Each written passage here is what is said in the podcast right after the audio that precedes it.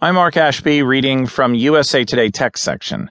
Twitter says it's cracking down on hate speech by Jessica Guynn. With public backlash growing, Twitter says it's taking steps to crack down on hate speech, from making it easier to report alleged incidents on the social media service to educating moderators on what kind of conduct violates the rules. Twitter users will also gain more control over their experience on Twitter with the ability to mute words and phrases, even entire conversations, if they don't want to receive notifications about them, said Del Harvey, Twitter's head of safety. The effort comes as an uptick in biased graffiti, assaults, and other incidents have been reported in the news and on social media since Election Day, prompting President elect Donald Trump to call for people to stop it during a 60 Minutes interview on Sunday night. The FBI reports that hate crimes rose 7% in 2015, led by attacks on Muslim Americans. It's also in response to escalating concern about abuse and harassment on Twitter that has stalled growth among users and advertisers alike. Under Chief Executive Jack Dorsey, Twitter has pledged that trust and safety is among its top priorities. Earlier this year, the company improved its abuse reporting system and convened outside advisors on safety issues. Yet little has changed. Watchdog groups say Twitter has for years failed to provide effective tools for its 317 million users to combat abuse, causing hate speech to spread on the platform. Hate speech is out of control on Twitter, said Heidi Beirich, spokeswoman for the Southern Poverty Law Center. According to Brandwatch and anti bullying group Ditch the Label, racist language is the most common form of hate speech on Twitter, of the 19 million tweets analyzed by specific search terms, more than 7.7 million tweets contained racially insensitive language, the research found.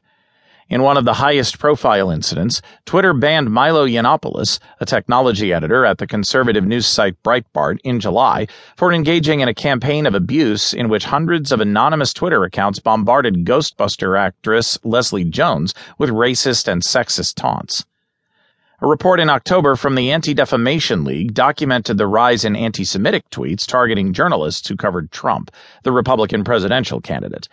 Words that appear frequently in the profiles of these Twitter accounts Trump, nationalist, conservative, white. After the election, the neo Nazi website The Daily Stormer published a list of more than 50 Twitter users who had expressed fear about the outcome of the 2016 election, urging its readers to punish them with a barrage of tweets that would drive them to suicide. Jennifer Soto Segundo, a Clinton supporter in Orlando, Florida, says she expressed her dismay at Hillary Clinton's loss on Twitter, only to be greeted the next day by violent tweets, one from a user urging her to step into a gas chamber and another calling for her deportation. We are nothing but frustrated with Twitter, Beirich said. I am glad they're putting out new policies, but, given their past history, there's not a lot to make me hopeful about Twitter, unfortunately. Harvey, who has run safety at Twitter for eight years, says she's had a front row seat for the evolution of abuse and harassment on the social media service. With the latest updates to its policies and features, Twitter is attempting to preserve free speech while drawing a hard line at behavior that is intended to silence others, Harvey said.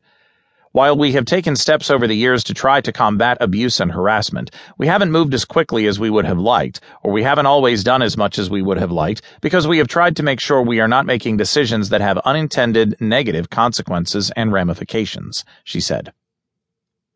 How it works.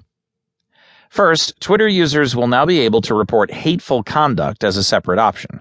Our hope is by having it as an explicit reporting option, it will make it easier for people to flag it to us and for us to take action on it as we can, Harvey said. Separately, reporting hateful conduct will also help Twitter better process reports from bystanders, alleviating the burden on the person being subjected to the abuse, Harvey said. Second, Twitter has retrained support teams, offering sessions that teach the cultural and historical context to help moderators recognize hate speech, and has put in place an ongoing program to refresh employees on abuse and update them on new forms of it, Harvey said. As we looked at the instances we were missing, one consistent theme has been this is something where the person reviewing the report just didn't have the framework or the background to understand what it was referencing, she said. So, in order to address that, we actually developed really tailored resources to provide historical, cultural contextualization for a lot of the common themes or phrases or terms that we were seeing and that we were seeing people not recognize. In addition, Twitter is making changes to notifications.